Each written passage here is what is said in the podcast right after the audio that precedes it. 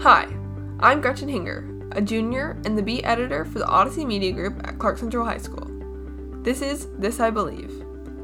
These are essays that discuss the origin, importance, and rationale behind people's personal belief systems. Students will share their personal essays discussing how these beliefs affect their everyday lives, times they may have been challenged, and how they may impact the lives of those around them. This is This I Believe.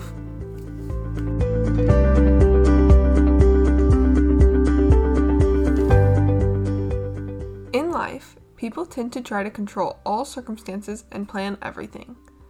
Up until the pandemic, I was the same way. I would go to school every day at exactly 7:15, swim practice at 5:30, eat dinner at 8, and then go to sleep at 10. I repeated this ritual every single day, knowing exactly what was going to happen and how I would go about each task. Then the unexpected happened, and I was left without that structure. With this experience, I learned that every moment we spend in life eventually leads to something unforeseeable in the future, and everything happens for a reason. Without failure or mistakes in life, we will never grow and adapt to our surroundings. And without growth, we will be left feeling hopeless and lost in this world. With the belief that everything happens for a reason comes entelechy, the realization of potential and the true goal of life.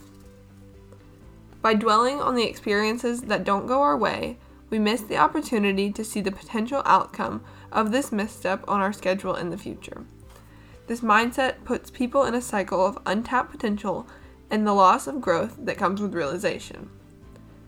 By realizing that everything happens for a reason, I've been able to go about life with less worrying about what I did yesterday and more about what will come tomorrow. I look forward to the day presented to me rather than behind, where life has already happened.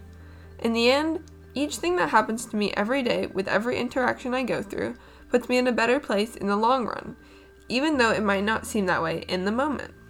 In December of 2019, I took the SAT in order to attain my goal of getting into dual enrollment at UGA. For this test, I didn't study as much as I should have and was not prepared.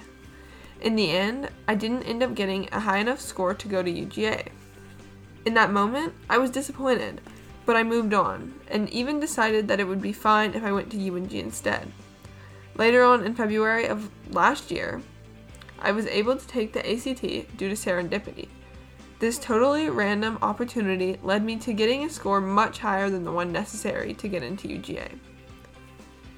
By believing in the first place that my SAT score was just one bump in the road and wouldn't affect me overall, I was able to get rid of any negative attitude I had and eventually I had the opportunity to try again. While this may have just been a coincidence, it does show that things are in store for you even when you might not believe so. Even though one opportunity didn't work out, it doesn't mean another one won't. There's always another chance around the corner, even though it may not be exactly what you hoped for or turn out the way you thought it would. But it all happened for a reason. Rather than drowning myself in my failures or mistakes, I look forward to the future where anything is possible and things will happen in the most unpredictable ways. Every moment comes with a consequence, and while those could be either negative or positive, they significantly impact everything that happens in my life.